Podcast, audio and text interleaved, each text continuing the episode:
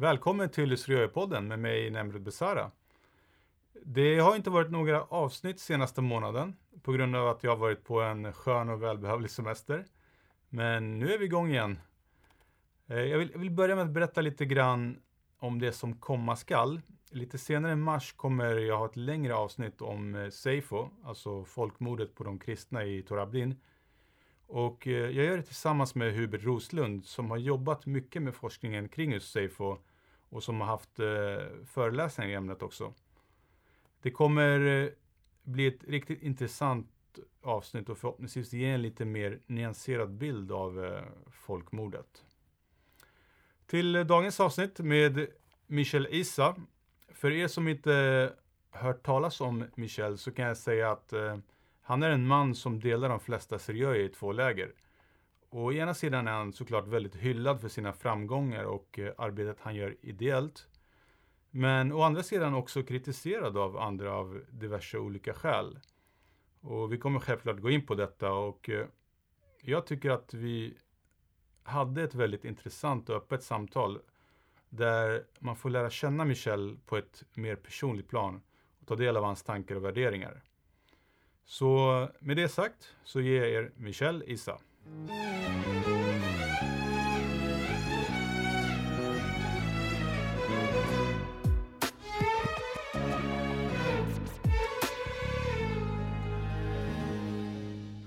Okej. Välkommen eh, Michel Issa Mm. till Strigöjepodden. Mm, tack Nimrud. Kul att du är här. Mm. Eh, eh, Michel, vi går rakt på sak direkt. Mm. Du är ju en person idag som är van att stå i ramp, ramphuset. Du har synts mycket i media, du syns mycket i tv, eh, tidningar och, och så. Och även på en del poddar. Du är lite av en poddveteran. Eller? Ja. Jag har gjort Mm. min eh, eh, research. Mm. Eh, tror du har varit med på tre, fyra poddar Mm, tidigare. rätt. Eh, Och jag rekommenderar faktiskt folk att lyssna på dem för att vi kommer inte fokusera så mycket idag på det som sägs i de poddarna.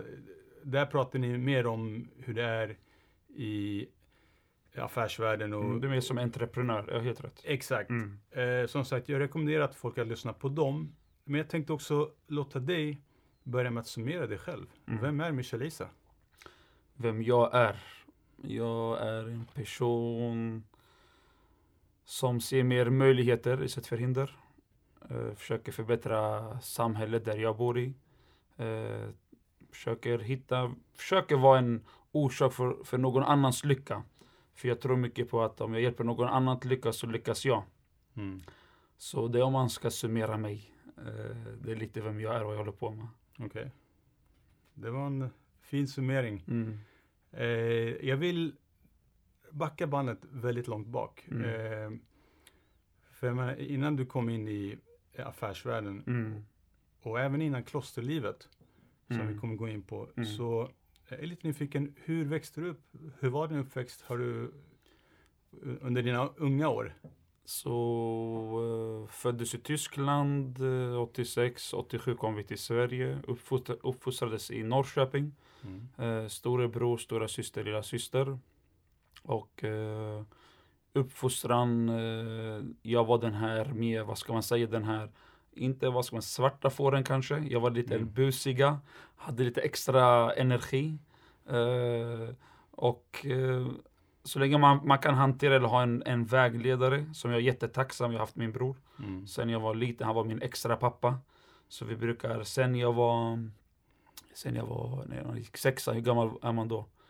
Jag tror man är 12. 12 år. Sen Ja. 12 år då, varje sommar så åkte vi, jag och min bror själva, i ett, något kloster Mm. i en, två månader. Det var han, han var som en vägledare, min mentor. Och, så det var mycket så. så var, jag var den här som hade lite extra energi, men eh, fick lite vägledning, jag var lite busig. Men eh, det var mycket så. Men sen annars gillade jag mycket, mycket språk. Mm. Eh, Jag älskade språk, la mycket tid. Och fotboll var min grej. Okej. Det var något jag la mest tid på. Spelade mycket fotboll. Eh, det är ganska bra. Men sen när 15 år så åkte jag. Lämnade jag Sverige. Okej. Mm. Och du, alltså, du benämns ju ofta som eh, munken som blev Mm. eh, företagare. Eh, Mm. Och för de som inte vet då så Mm. studerade du teologi, eh, Mm. bland annat fyra år i kloster i Syrien Helt rätt. och sen sex år i England. Helt rätt. Eh, och jag är lite nyfiken hur, hur du kom in i själva munklivet. Mm. Så munklivet, det var en dröm för mig att eh, bli eh, av olika skäl. Eh, det, det, kan vara från mycket av eh, min uppfostran av mina föräldrar. Mm. Där varje lördag hade vi en bibelstund där hela familjen samlas. Eh, vi hade vana att kolla på filmer, helgonfilmer. Då var det mycket om munkar och nunnor. Eh, varje sommar var det klosterresor. Vi var i många olika länder, det var mycket kloster. Och det skapade mycket kärlek det här munklivet, nunnlivet. Och sen Mm. kom min bror in också som var min stora förebild. Det påverkade mig också ganska mycket. Så det var efter sjuan då, för då blev min bror elev i, i klostret. Då var också somrarna var jag i Syrien till nian och då bestämde jag att gå dit. Och drömmen var där för att den finns en fin primär drivkraft där Mm. som har gjort min primära drivkraft. Det är att man, man, alltså, det handlar mycket om att tänka på man tar ju på sig martuta. Martuta, vet du martuta? Det är den här svarta, svart klänning. svarta Ja, klänningen. det innebär att man dör från alla materiella, världsliga ting. Man viger sitt liv till att tjäna andra. Mm. Man viger sitt liv till att tjäna kyrkan. Uh, förstärka den här andliga relationen med sin Gud liknande. Och det brukar jag säga själv idag. Eh, som jag nämnde i början, att som entreprenör idag, min drivkraft, ja, det här pengar och skapa, det är starka drivkrafter, men det är inte min primära. Eh, min primära drivkraft kommer från det här munklivet jag studerade och det är att kunna vara orsak för någon annans lycka. Och det är någonting jag håller på att sträva ganska mycket på. Så, Men, eh, ja. så menar, du kände verkligen att, att eh, jag menar, gå in i det Mm. livet, eh, munklivet, det var verkligen någonting du ville göra? Ja, ja, alltså jag var, det var säkert, det var när jag var, 20, jag var 25 år gammal, Mm. eh, 26 exakt då, ja, då var, det var då jag bestämde att jag inte ska bli munk. Okej. Så till 26 var det säkert både jag och alla mina nära runt omkring mig Mm. är att eh, jag, ska, jag ska bli munk. Jag skulle bli munk när jag var 19 år. Och då rekommenderade min bror att eh, studera istället i England sex år. Mm. Eh, för att han blev munk ganska tidigt. Han var 19-20 år. Och han rekommenderade att eh, plugga när, eh, universitet. Eh, och sen kan du bestämma, du behöver inte skynda på. Och det var så jag gjorde. Och jag studerade. Och medan jag studerade så levde jag med min bror också i England. Så jag fick se hur han, han hade munklivet, hur han levde, hur det är. Och så var så kom, jag kom fram till att jag kan göra mycket mer som en civilperson. För Mm. munklivet har ju också sina riktlinjer. Mm. Du kan inte resa hur som helst och göra vilka projekt och hoppa här och fram och tillbaka. Och då var det så. Det, jag har inget emot munklivet. Tvärtom, jag älskar munklivet. Jag har ett stort respekt för det. Mm. Och det är bara en stor eh, välsignelse. Mm. Den som har möjligheten att bli munk. Men ändå, det är, det är ju helt klart en stor kontrast eh, mellan munklivet och företagsvärlden. Och att gå från den ena världen till den andra, det måste ju ha varit ett stort beslut.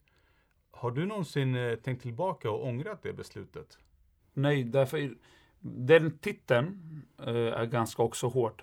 Den heter, det heter Munken som blev multientreprenör. Precis. Så det är, lite, det är tuff Ja. eh, titel. Och eh, det som är roligt är att den som inte har läst boken brukar ha kritiska åsikter. Den som läser boken brukar bli positivt. Mm. För läser man boken så förstår man exakt varför jag använde titeln. Hur var själva resan? Hur valde jag? Var jag verkligen munk eller studerade munklivet? Mm. Och det som är roligt i boken, om man läser, jag avslutar sista meningen är att jag kanske nu har inspirerat dig att bli munk. Mm. Så det är inte så att jag... Så om man läser boken får man en hel bild på själva eh, den val jag gjorde. Men jag ångrar absolut inte. Det jag är mest stolt över jag gjort i mitt liv, det är att jag studerat tio år, det här teologi och munklivet. Det är något som jag är stolt över, den som gör mig unik till den person jag är idag. Så det ger jag all ära och tacksam såklart till Gud. Du kände att du kunde tillföra mer i den eh, civila världen? Ja, som civilperson, Ja, helt rätt. okej. Helt rätt. Intressant. Eh, Mm. vi, eh, vi kommer som sagt inte gå jättemycket in på eh, själva affärsvärlden och Mm, eh, absolut. eh, multientreprenörsvärlden Ja, som, eh, som du nämner. Mm. Eh, jag rekommenderar som sagt lyssnarna att gå in och lyssna framförallt på Framgångspodden som du Mm. var med i, där, där ni går in i eh, eh, detalj hur du gick den vägen och, och vad, eh, Mm. ehm, vad det innebär. Men eh, För att ta ett exempel. Eh, Kommer ihåg en gång att du drog ett roligt exempel om eh, hur du eh, eh, stormade in eh, i ett möte där Marcus Wallenberg Mm. satt med prins Daniel. Lite rätt. Kan, du berätta lite grann om det? Mm. Det, det, det handlar om det här med att nätverka.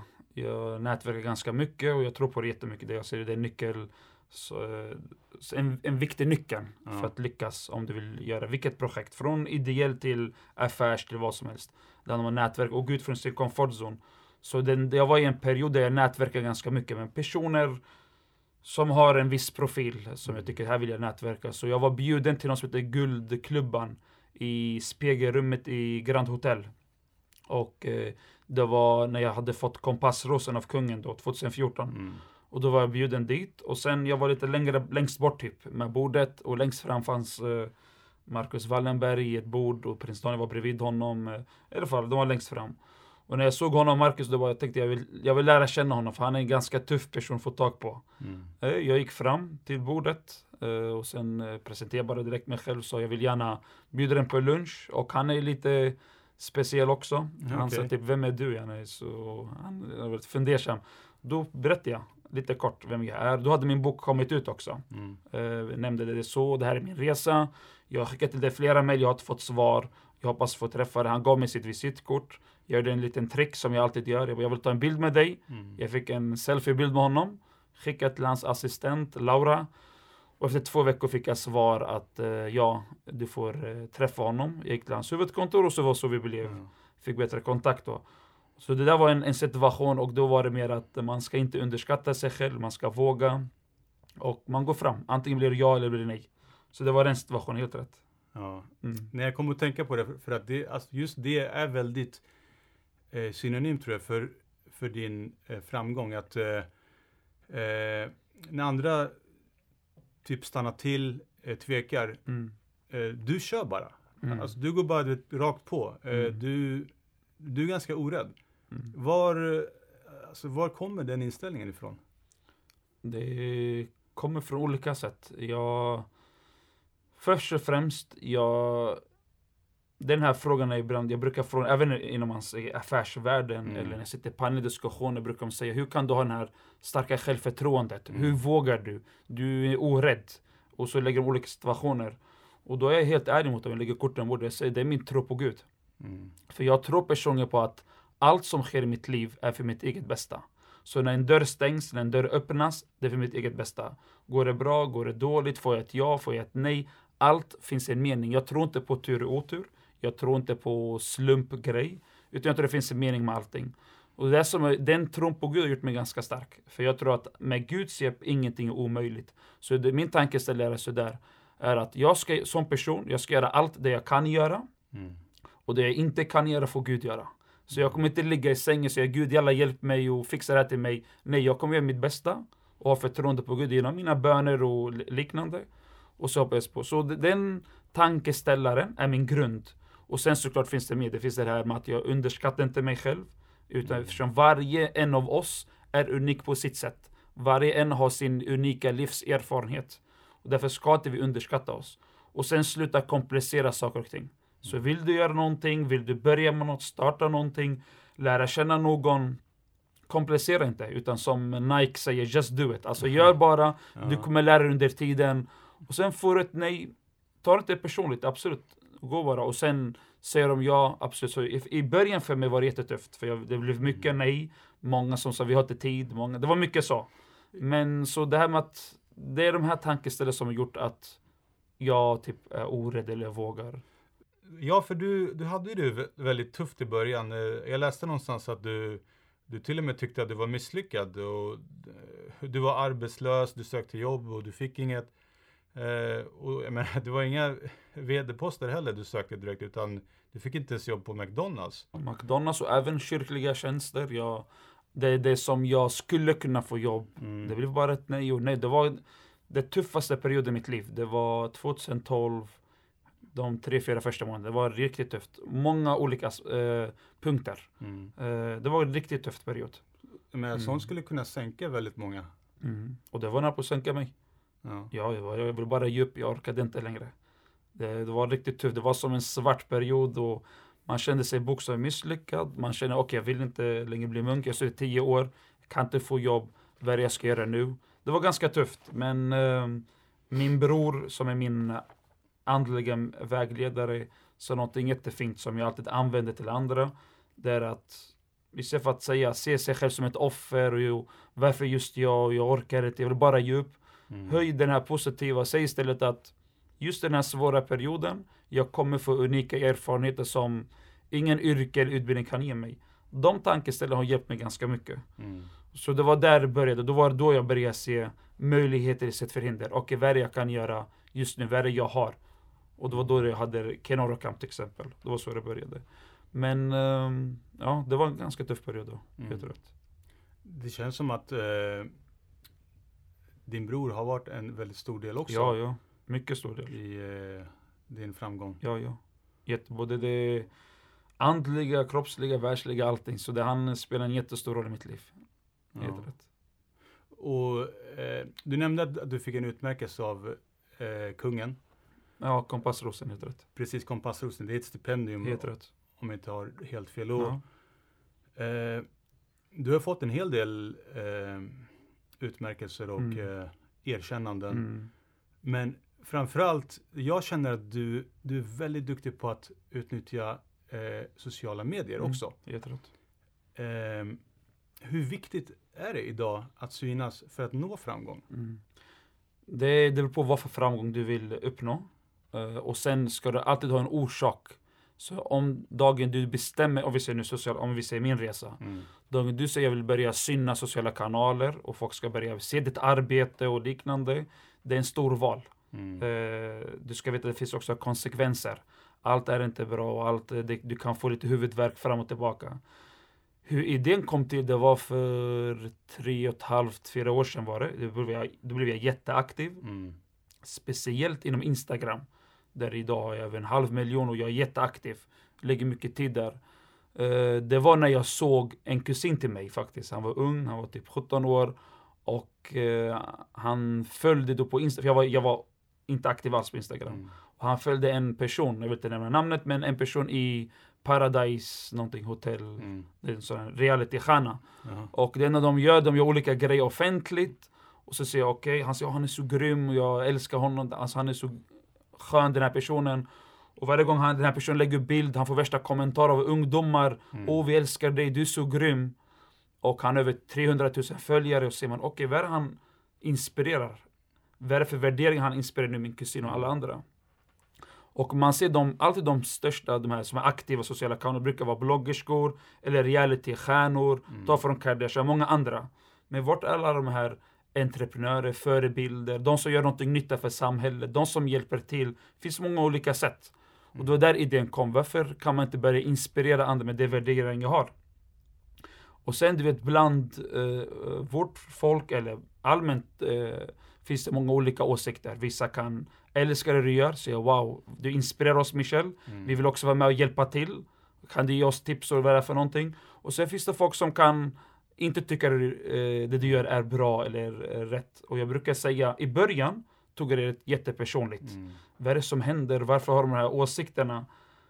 Och då var då min bror sa mig alltså, Mischa förvänta dig inte att alla kommer tycka det du gör är rätt och bra. Och alla har rätt att ha sina åsikter. Mm. Så jag kan inte säga att alla ska tycka det jag gör är bra. Nej, alla har rätt. Tycker om mitt arbete, tack så mycket, tycker inte om, ingen fara, jag respekterar din åsikt. Men det brukar användas då ganska mycket den här um, från vårt folk då, om vi ska, för det handlar om Seriöja-podden den här. Ja. Eh, det är roligt och jag älskar den här, varför jag ställde upp den här podden om jag ska vara ärlig, det är för att när du ringde, du sa inte vi ska bara prata om det här eh, utsidan och liknande. Det är mycket mer personligt. Eh, som man säger, lägga korten på bordet. Mm. Och det man ser från vårt folk då, det var mycket de använder här, för jag gör mycket också ideellt, Mm. välgörenhet. Eh, mycket det här med Syrien som står mig mycket nära hjärtat. Då säger de, men det du gör, i Bibeln står det du gör eh, högra hand ska till det vänster, vänster handen Mm. synas. Och varför gör du det här? Gör det här bara för att du ska bli känd. Och det räcker att Gud bara ser och inte någon annan. I slutändan säger jag bara till dem att Gud ser allting i hjärtat. Gud, jag, jag har ett samvete inombords mig. Jag kanske kan vara ängel i, Guds, i folkets ögon, men jag kan göra många dåliga saker bakom kulisserna. Mm. Eller tvärtom, kulisserna jag kan göra bra, framför andra det kan vara annan sak. Alltså- Så den, den punkten eh, spelar en stor roll. Eh, hur du ska göra. Så att vara offentligt, det kan vara jättebra, du kan inspirera mycket. Mm. Men förvänta dig också med lite huvudvärk och motstånd. Och därför brukar jag säga att vi- vill du eh, förbättra samhället, förverkliga dina drömmar, eh, för, göra någonting, förvänta dig med lite huvudvärk fram och Mm. tillbaka. Det behöver inte vara bara sociala kanaler, det kan vara annat. Och vill du inte ha huvudvärk, var bara hemma, ät chips och kolla på TV. Ingen stör dig och, Nej, okej. och ing, du gör ingenting. Så i alla fall. Du sa ju till det även i, alltså innan vi eh, spelade in att du är ju helt klart en person som delar folk. Mm. Kanske den, alltså mer än någon annan jag någonsin eh, träffat. Eh, menar, när jag nämner eh, Michelisa, Mm. det är liksom utöver de få som inte vet vem du är, Mm. så är det antingen att de älskar dig Mm. eller väldigt, väldigt kritiska. Mm. Så, så ehm, jag menar visst, jag antar att du eh, vid det här laget är van eh, att ta den kritiken. Ja, ja. Men Ja. känner du ibland att den är obefogad och hur bemöter du den? I början var som sagt var det jättetufft. Det var mycket tufft. Det här var för fyra år sedan. Mm. Det, det började. Eh, nu är det mycket bättre. För att i början visste de inte alls vem jag är. De Mm. såg bara, okej han gör nu ideellt och sen ser vi, okej resor till lyxiga Monaco, Dubai, vad är det som händer? Han, Exakt. vad är det som händer här? Han gör välgörenhet och sen kan man börja fundera, jag, kommer, jag, glömmer, jag glömmer aldrig. Det här var för två och ett halvt år sedan tror jag det var. Nej, för tre år sedan också. Mm. Då var jag i Syrien och sen en vecka efter eh, jag kom till Sverige så åkte jag till Dubai. Mm. Och folk säger okej, vad händer? Då var jag i Dubai. Då var det någon som hade tagit en bild att jag är i Dubai och lever livet. Mm. Och så hade de skickat till Aftonbladet. Och den tiden hade jag blivit intervjuad av alla slags tidningar, radio, men inte en Aftonblad. De, hade, de hade, hörde aldrig, äh, aldrig av sig till mig. Och då skickade de en mail till mig. De bara, hej, vi såg eh, den här bilden, vi fick den här mailet till oss. Vi hörde du använder välgörenhetspengar för att åka till Dubai. Mm. Eh, det var lite roligt, men i alla fall så jag svarade till dem. Jag svarade först vem som finns i styrelsen. Jag visade dem alla papper. Vi, vi, allt, vi, vi är ganska noga med protokollen, alla eh, Mm. eh, videobilder, kvitton, vad som pengar som går in och ut. Och sen berättar jag också till dem vem jag är som person. Vartifrån Mm. har jag pengar?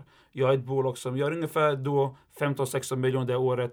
Vart hur, vad är det för pengar? Och sådana liknande. Och så skickade jag det till dem. Så efter två veckor hörde de av sig Aftonbladet. De bara, vet du vad, vi vill gärna att uh, utse till årets, uh, vet man, uh, hjäl- svensk hjälte. Så gjorde de två sidor istället. Och det jag vill komma fram till, vi pratade om det nu innan podden, Ja. jag och du.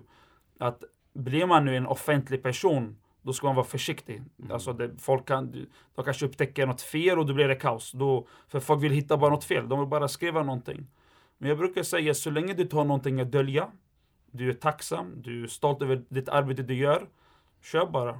Kör, ha en människa runt omkring dig, ha din mentor och kör bara, du kommer påverka. Du behöver inte vara så rädd.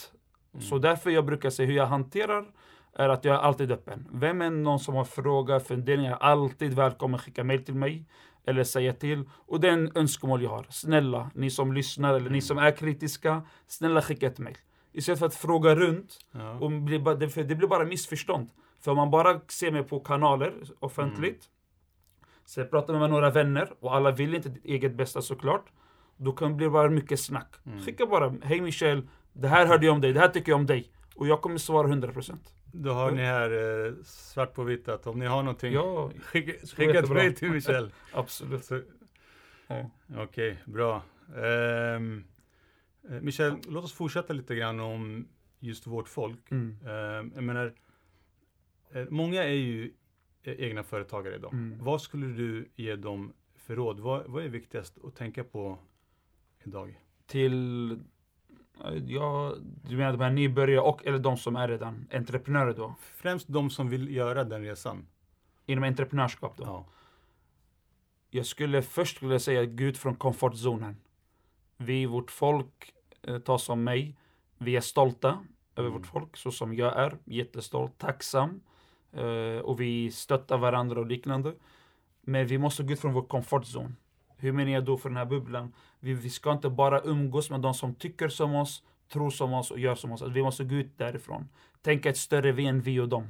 Mm. För om vi pratar om mig själv nu, för när jag ger tips och råd brukar jag kolla vad jag själv gått igenom, hur tänkte jag? Mm. Så när jag som sagt ger tips och råd, då ska det vara mest livserfarenheter. Så jag som person var att jag, jag umgick bara de som var kyrkliga aktiva och de som var troende. Mm. Och det här var min bubbla. Alla andra var de. Jag var inte emot dem, jag hat, det är inte så att jag hatade dem. Men det var, att- det var ett de, det här var vi. Mm. Och det var de jag umgick, det var mina vänner. Men när jag blev entreprenör och jag var tvungen att gå ut från min comfortzone, då utvecklades jag tio gånger mer. Idag har jag vänner från vilken religion du vill, vilken bakgrund, olika nationaliteter, nära vänner, jag gör olika projekt, samarbete med dem och jag är fortfarande stolt, tacksam, kristen och det folk jag tillhör. Och de som är runt omkring mig, oavsett om de är ateister, muslimer, judar, vad är det för någonting, de Mm. respekterar också vem jag är. Så eh, jag skulle säga först tipsen är att gå ut från komfortzonen, tänka ett större vi. Eh, att aldrig underskatta sig själv. Jätteviktigt att ha en mentor. Mm. Det är jätteviktigt. Och om jag frågar dig, om jag frågar dig, allt bra med Ja. dig? Det är väldigt bra. Ja, då säger allt väldigt bra. Om jag frågar 20 andra till, då kommer jag säga allt är bra. Ja. Men i själva verklighet, allt är inte bra. Nej. måste finnas någonting som stör. Det kan vara ekonomiska problem, familjeproblem, någon privat grej du kanske vill dela med dig. Du ska inte dela med dig hur Mm. som helst. Men det är någonting som stör. Och det är där jag säger, det där mentor kommer in. Mm. För, du ska, för att vi alla sitter i samma båt. Vi alla har våra svåra stunder, eh, problem och liknande. Men när du väl pratar ut med någon som du verkligen har ett förtroende för, eh, den personen kommer då eh, stötta dig, uppmuntra dig, men även hålla dig till svars om du gör någonting fel, någonting bra. Eh, och det var den citaten som jag älskar, som min bror sa till mig. Det är att livets prövningar är inte till för att förkrossa, utan Mm. för att förstärka. Och det är så vi alla kompletterar varandra och är behov och tillhör varandra oavsett bakgrund. Så jag skulle rekommendera starkt en mentor som du kan prata ut med. För bara du börjar med det här projektet, speciellt nu du också har erfarenheten, är man egenföretagare första två, tre år, det kan bli Det- jättetufft. jättetufft, det. Inga pengar, Ja. och jag har inget lön, jag har inget fast. Vad är det som händer? Du blir orolig. Då måste du prata ut, men inte med vem som helst. Nej. För pratar du med fel person, den personen kan använda det emot dig någon dag. Så försök hitta någon person, det kan vara fru, det kan vara bror, syster, mamma, pappa, någon nära vän, någon som du verkligen litar på. Du måste, och det är Mm. någonting som har hjälpt mig då. Och då har jag haft min bror. Som jag har pratat mycket ut, alltid. När jag har haft det svårt, både andligt, ekonomiskt, var den där. Det skulle jag, de två, de starkaste och tredje är nätverk, att nätverka. Mm. De tre skulle jag säga. Ja, alltså just att ha en, en mentor, jag tror det är jätteviktigt vad man än gör i livet. Eh, jag kommer ihåg att jag och eh, Andreas Haddad, eh, fotbollsspelaren, eh, vi hade det snacket här på podden och han betonade också vikten av att själv vara mentor till unga.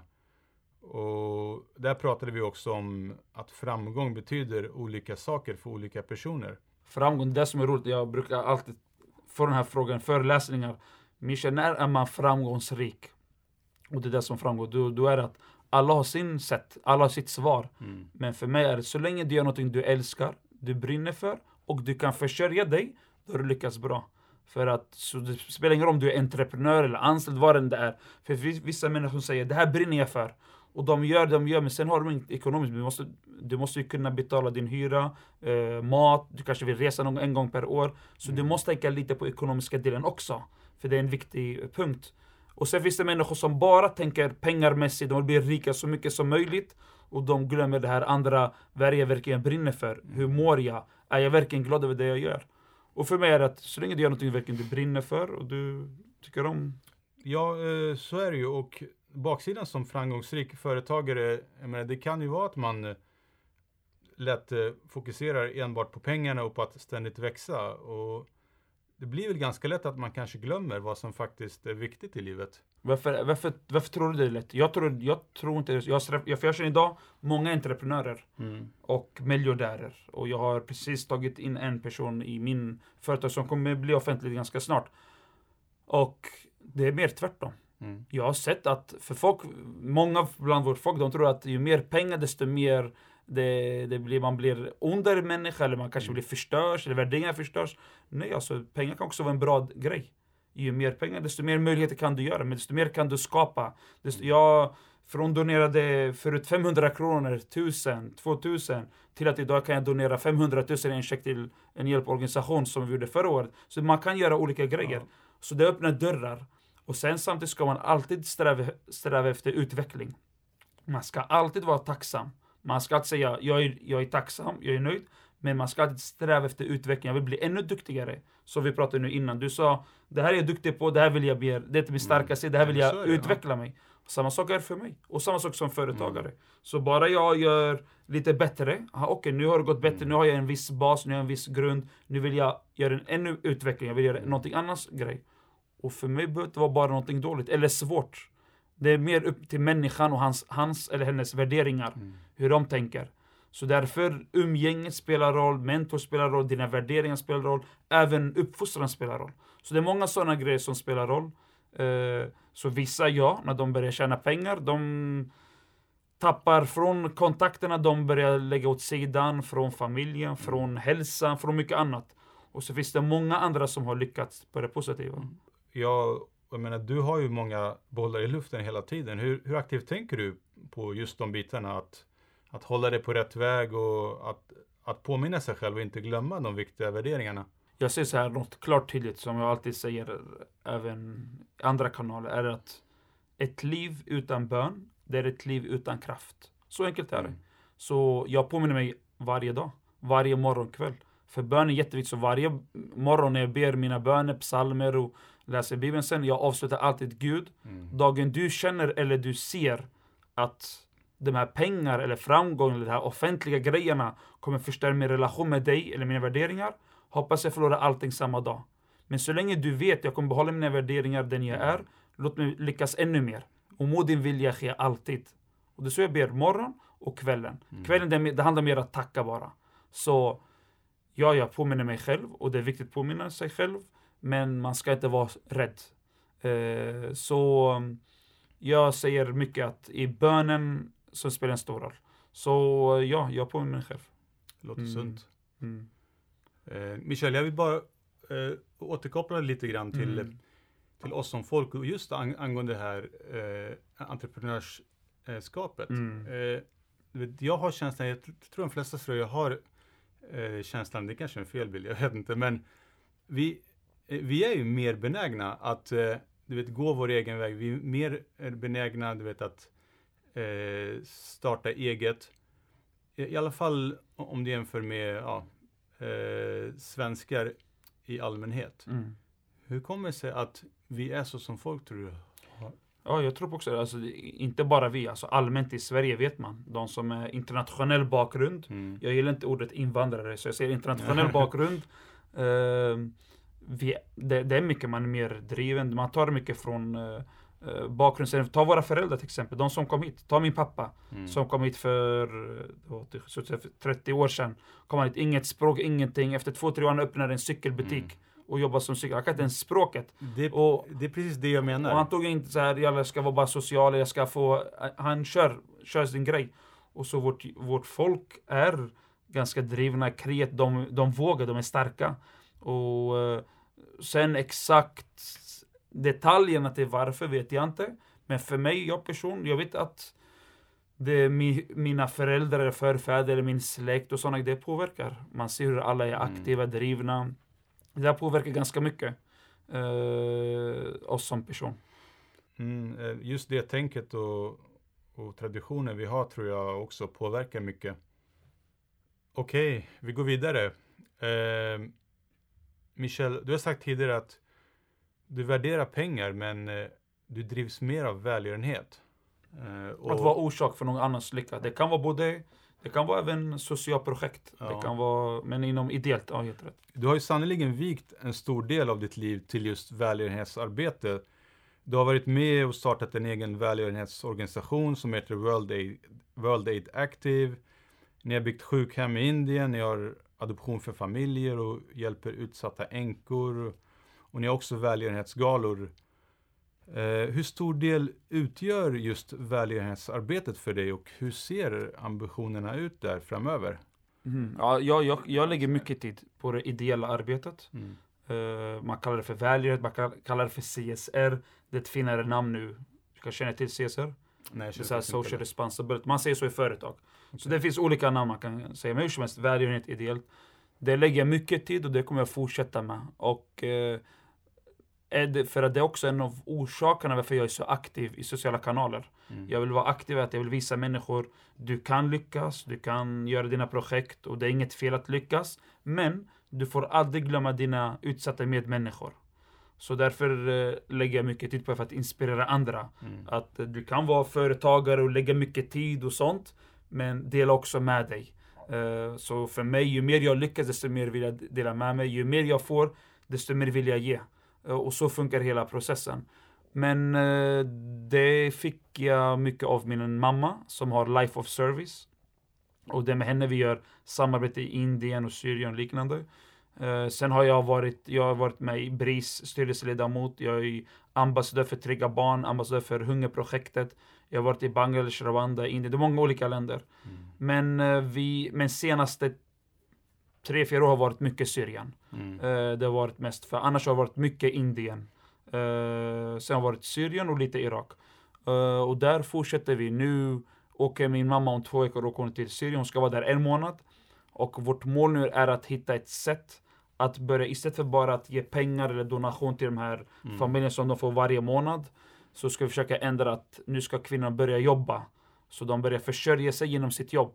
För då får de också ett självförtroende. Istället för att vi kommer dit som en grupp här, gången här får du Mm. tusen kronor värda för någonting. Och sen efter en, två månader går det bort. Mm. Utan de jobbar, så nu har vi listat ut folk som vissa som är bra på att sy barnkläder, vissa är bra på att göra fri, eh, nyckelringar. Ett rent konkret exempel i, eh, i somras när jag och min fru åkte dit. Då la hon upp en video på en änka. Och vi gav henne inte pengar. Utan vi la bara upp en bild, eh, video förlåt. Där hon pratade med änkan och visade hennes arbete. Där hon gjorde armband och nyckelringar och så. Och då sa vi att det kostar 30 kronor per styck. Mm. Eh, och så var det värsta grejen. Så folk började Mm. eh, köpa nyckelringar och armband och liknande som vi tog med oss. Vi kom upp till ungefär 12 000 kronor. Och 12 000 det är ju jackpot. Det är som ett, ett års... Alltså 1 000 kronor, är, du kan leva en hel månad. Och så fick hon den här kvinnan. Och tänkte hur mycket hur hon kände sig. Hon fick inte det här bara som en välgörenhet. Mm. Hon fick det här att hon jobbade, hon sålde produkter och hon fick se ut pengar. Mm. Och vi såg hur stor glädje det blev. Så tänk dig om vi börjar våra, de här änkor vi hjälper, att de börjar jobba istället. Och det är mest prioritet vi, Mm. nästa projekt vi håller på att lägga tid på. Eh, och jag är jättetacksam och glad, eh, stolt och all ära till Gud att jag har varit aktiv i sociala kanaler.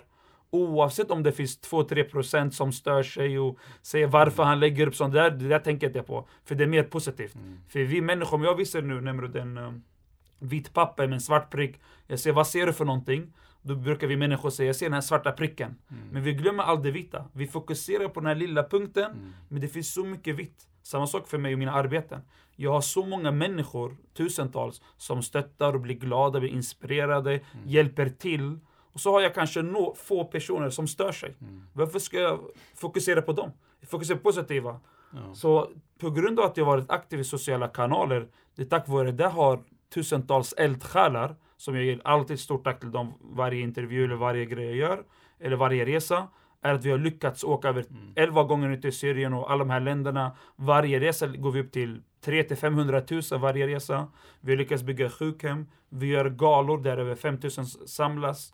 Och det här är tack vare att jag har visat upp arbetet i sociala kanaler. Det finns få som kan Mm. eh, alltså förneka det arbete du gör rent välgörenhetsmässigt. Jag menar, du hjälper många Mm. och jag vet ju själv att du, eh, du åker ner mycket till Syrien Mm. och till andra länder också. Eh, och det är verkligen en jättebra idé också att komma ett steg längre. Att inte bara eh, skänka pengar utan att sätta folk i sysselsättning. Att eh, få dem att själva eh, växa. Jag tror det är mer eh, hållbart. Helt rätt. När du är i de länderna, hur ser de, eh, alltså, hur är synen utifrån på oss? Eh, Mm. Känner de att vi är för dåliga på att ge, att vi inte bryr oss tillräckligt? Eller, hur, eller är de eh, tvärtom? Hur, hur är synen där borta? I Indien, då är det en vana att de ska få donationer och hjälp och liknande. I Syrien, i början var det ganska tufft. Mm. För att i början, syriska folk, alltså vårt folk som finns i Syrien, de är mycket, det är respektabel eh, personer. Eh, och de, de, de säger, nej det är lugnt, vi behöver inte hjälp. De säger såhär, snälla hjälp och sådana grejer i början. Och då var det med att vi diskuterade så till dem att det finns inget aib, vet du vad aib är? Skäms, under, nu är det ett krig. Det Nu finns ett behov. Ja, nu, nu ska vi försöka hjälpa till. Och vi hoppas det är tillfälligt, vi hoppas på det bästa. Det var mer så. Så de förstod att det så, så då la jag upp en bild. Eh, det var första resan. Jag och min bror la på 13 änkor. Mm. Och då la jag upp, eh, vem, vem vill hjälpa till med vad som en fadder till de här? Du betalar typ 700 kronor per månad. Pengar går direkt, varje krona går till eh, den här familjen. Mm. Du får uppdaterat med bild, video. Var, och så kommer jag vara där två gånger per år. Då visar jag bild, video att det händer någonting, att vi träffar dem. Och idag är vi över 300 personer som vi hjälper till och idag är det eldsjälar. Så jag vill bara ge ett stort tack till alla som har hjälpt till och som hjälper till. Mm. Inte bara en gång, över flera gånger. Så stort tack går först och främst till Gud, men även till alla eldsjälar och anonyma. Och de, mer än hälften som donerar, brukar alltid säga, kan du ge mig ditt förnamn, efternamn? För vi skriver upp alltid, vem är det som har donerat eller swishat? Så vi har allting på papper, om man ser vart pengar kommer ifrån och in och ut. Och då är det många som säger absolut du får, men snälla nämn inte oss offentligt. Vi vill inte höras, vi vill inte synas, låt bara Gud. Så jag vill ge ett stort tack till både de som de här som gör mycket bakom kulisserna. Mm. Det är jättemånga. Och ehm, så, ja, så det, det prioriteringen är att vi försöker, eh, vad säger man det här, det finns en citat. Mm. Istället för att ge en fisk till någon, lär personen att fiska. Precis, precis. Och det är vårt mål, att försöka ändra. Mm. Vi måste bli lite bättre, för vårt folk, vi har blivit vana, för vi, vi är generösa, vårt folk. Så bara om man går till kyrkan eller organisation, de säger okej, vi ska samla pengar, du bara lägger. Ja. Men du frågar inte någonting, du bara, du bara lägger alla här 500 eller här Mm. får 1000 kronor. Men eh, vi måste börja fråga. Och jag älskar när jag, inte frå, när jag blir frågesatt eller jag får frågor. Mm. Eh, vad gjorde du exakt där? Vad hände med de här Mm. pengarna? Jag vill veta. Jag blir Men- inte arg, jag blir men, glad. Men det är en farhåga som rätt många har. Man vet inte alltid var pengarna går, vilken du vet, eh, nytta de gör, vart de kommer, eh, vad som händer. Eh, förstår du den farhågan? Ja, absolut. Det, det, och jag brukar alltid uppmana människor. Glöm det, för min hjälporganisation det är en av många. Mm. Eh, om nu tänker vi bara på Syrien eller andra länder. Mm. Vilken organisation du väljer att skänka till, eller individer, personer. Alltid, alltid har du har all rätt att fråga och det är bättre att fråga. För att om vi ska vara helt ärliga, välgörenhetsgrejen, eller välgörenhetsorganisationer, det har blivit som en business också. Du kan tjäna mycket pengar, du kan göra mycket dold. Du, du, vissa har upptäckts, vissa har inte upptäckts. Mm. Eh, och därför får inte vi vara blinda. Du kan inte bara, som man säger, i Bibeln står det, följ efter en blind ledare. För efter blind ledare, du kommer också falla ner. Mm. Så du har alltid öppnat dina ögon, kolla upp. Så ja, jag förstår och jag blir bara glad när de frågar. Därför är jag mycket, mycket... Under mina resor uppdaterar jag ganska mycket. Så om vi säger nu samlar vi mjölkpulver. Vi har snott till... Eh, eh, senast var ungefär 3000 eh, kilo eh, pulver, mjölkpulver. Det går Mm. ungefär 280 000 kronor ungefär. Då vill jag okej, då lägger jag upp bilder, jag lägger video och lägger kvitto. Vad är det för någonting? Och sen lägger jag upp Mm. uppdateringar. Och där folk ser. Och jag tror, eftersom jag har varit mycket öppen och varit uppdaterad och alla de här grejerna, att det finns så många eldsjälar som har ett förtroende. För det, jag, jag har inte åkt bara en, två gånger. Jag har åkt många resor. Mm. Och det har fått många som har hjälpt till. Och det tycker jag, vi, vi som jobbar inom, eller vi som tjänar inom ideellt välgörenhet, vi har en plikt att vara jätte, vad som man öppna. Mm. Från protokoll, styrelsen, från eh, papper, från bild, video, vad är det för någonting. Och de som donerar har, har också en plikt att frågesätta. Mm. På ett fint sätt såklart, inte så här fult sätt, på ett fint sätt, vad är det exakt som händer? Mm. Och liknande. Det är jätteviktigt. Eh, Så ja, jag har all förståelse. Mm. Tycker du vi ger för lite? Vad sa du? Alltså, tycker du vi ger för lite? Alltså, jag Vårt folk? Ja. Nej. Vårt folk är jättegenerösa. Vårt folk har varit generösa, jag jag vet eh, De har alltid varit generösa. Från eh, kyrkligt, politiskt, eh, vad du vill, de var jättegenerösa. Mm. Och därför ibland när man är för generös och finns det någon blind organisation, blind, eller vad är det för någonting man kan utnyttja i systemet. Mm. Därför ska man frågasätta. Det ska ju Mm. sägas också att, Ja. eh, det här kanske inte många vet, men du hjälper ju inte bara vårt folk. Eh, menar, du bidrar till välgörenhet Mm. för, för, många olika folk, alla olika ja, eh, re- religioner och etniciteter. I Syrien, det är vårt folk vi hjälper. Eh, och varje person som skänker, donerar, vissa säger vi vill ha bara vårt folk. Mm. Vi är jätteöppna. Så alla de här fadder vi har, alla de här änkorna vi hjälper varje månad, det är bara eh, kristna då som vi hjälper. Och det här är även öppet offentligt. Mm. Eh, I Indien, då är det blandat. Eh, och då gör vi samarbete med en biskop som finns i Kerala, i Kottayam. Då är hälften eh, från vårt folk. Så har vi också några hindu-folk också. I, men i Bangladesh, där har jag inte min hjälporganisation. Då åkte jag som, då åker jag som ambassadör för hungerprojektet. Mm. Och då, där är det muslimer och vad du vill finns det till exempel. Men när det är Syrien och Irak, det är vårt folk som vi hjälper. Och jag, ingen kan, ibland när jag lägger upp i kanaler, vi ser Instagram, då kan jag få folk säga, men hallå du hjälper bara kristna. Mm. Då visar jag dem att, nej men, här har du de här andra projekt också, vi hjälper till. Men när folk donerar, speciellt vårt folk, för jag vet det är en önskemål för vårt folk, då brukar man säga, vi vill gärna att det här når till vårt folk. Mm. För att de är verkligen behov. Och det är vilket vi är noga på. Eh, så det, det är vi jätteöppna. Men när det gäller Bangladesh, då är det hungerprojektet. Men annars Syrien, Irak, det är till vårt folk.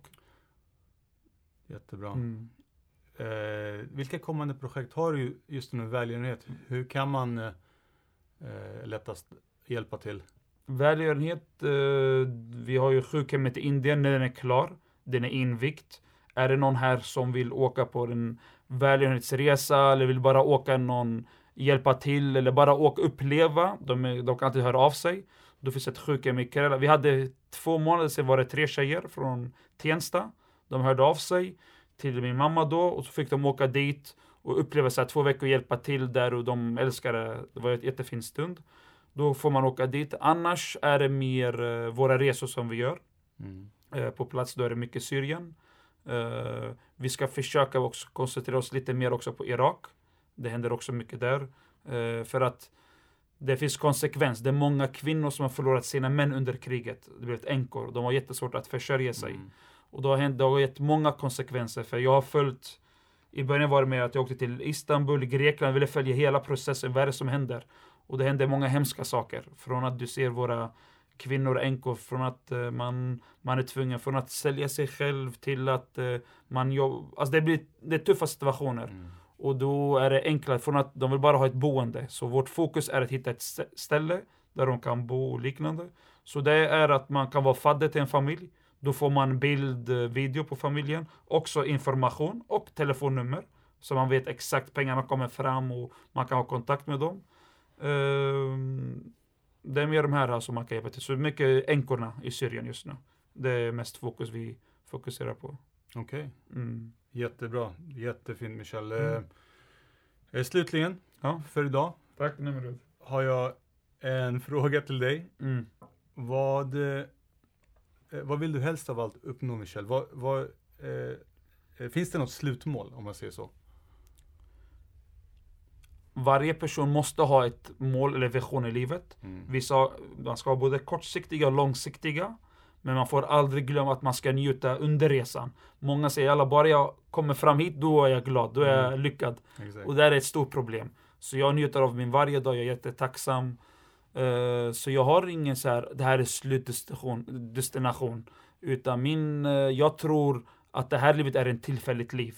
Jag tror att vi alla kommer, jag tror på eviga livet. Så bara, jag gillar inte ordet att åh, den här har dött, personen har dött och det är borta. Jag tror på, jag brukar säga, istället för att säga död, säg istället förflyttats. Mm. Så den här personen förflyttas från detta tillfälliga till eviga livet. Så för mig, det här är bara tillfälligt. Så jag försöker göra mitt bästa att vara så bra människa jag kan. Jag har också många svaga punkter och svaga sidor som jag måste bli bättre på. Och att försöka förbättra samhället, förbättra min relation med Gud. Men det här är tillfälligt. Så min slutdestination, det eviga livet. Ja, okej. Vi gör vårt bästa med Guds hjälp komma fram. Jättebra Michel. Eh, innan vi, vi avslutar också så Mm. eh, undrar jag om du vill läsa våra lyssnare någonting? Jag vill ge tack till dig, Nemrud. Det är ett respektfull podd. Eh, jag älskar att du gör det här, så jag ger stor respekt till dig. Eh, vi, är, vi är i behov av det här. Bland vårt folk finns det mycket det här, det har blivit mycket eh, namn och politiskt och vad för någonting. Det är lite sorgligt när det där gör att vi Mm. går isär. Vi har all rätt att vara stolta vem vi tillhör, vad det är för folk och historia. Det är jättebra.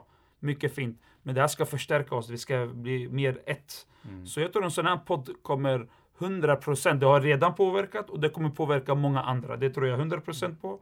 Även de profilerna du har bjudit in. Det är olika förebilder på olika eh, vad man, sektorer, vad man, olika grenar. Så jag tycker, jag hoppas du fortsätter sådär och stort tack till de som har lyssnat. Och jag, min önskemål bara är, du som har ett eh, missförstånd eller någon fel, kritisk bild på mig, snälla hör av dig. Och jag ger garanti, jag kommer svara. Men annars, jag vill ge all ära och tack till Gud. Och må hans vilja alltid ske. Tack, Tack, så mycket Nemrut. Michelisa. Tack. Tack.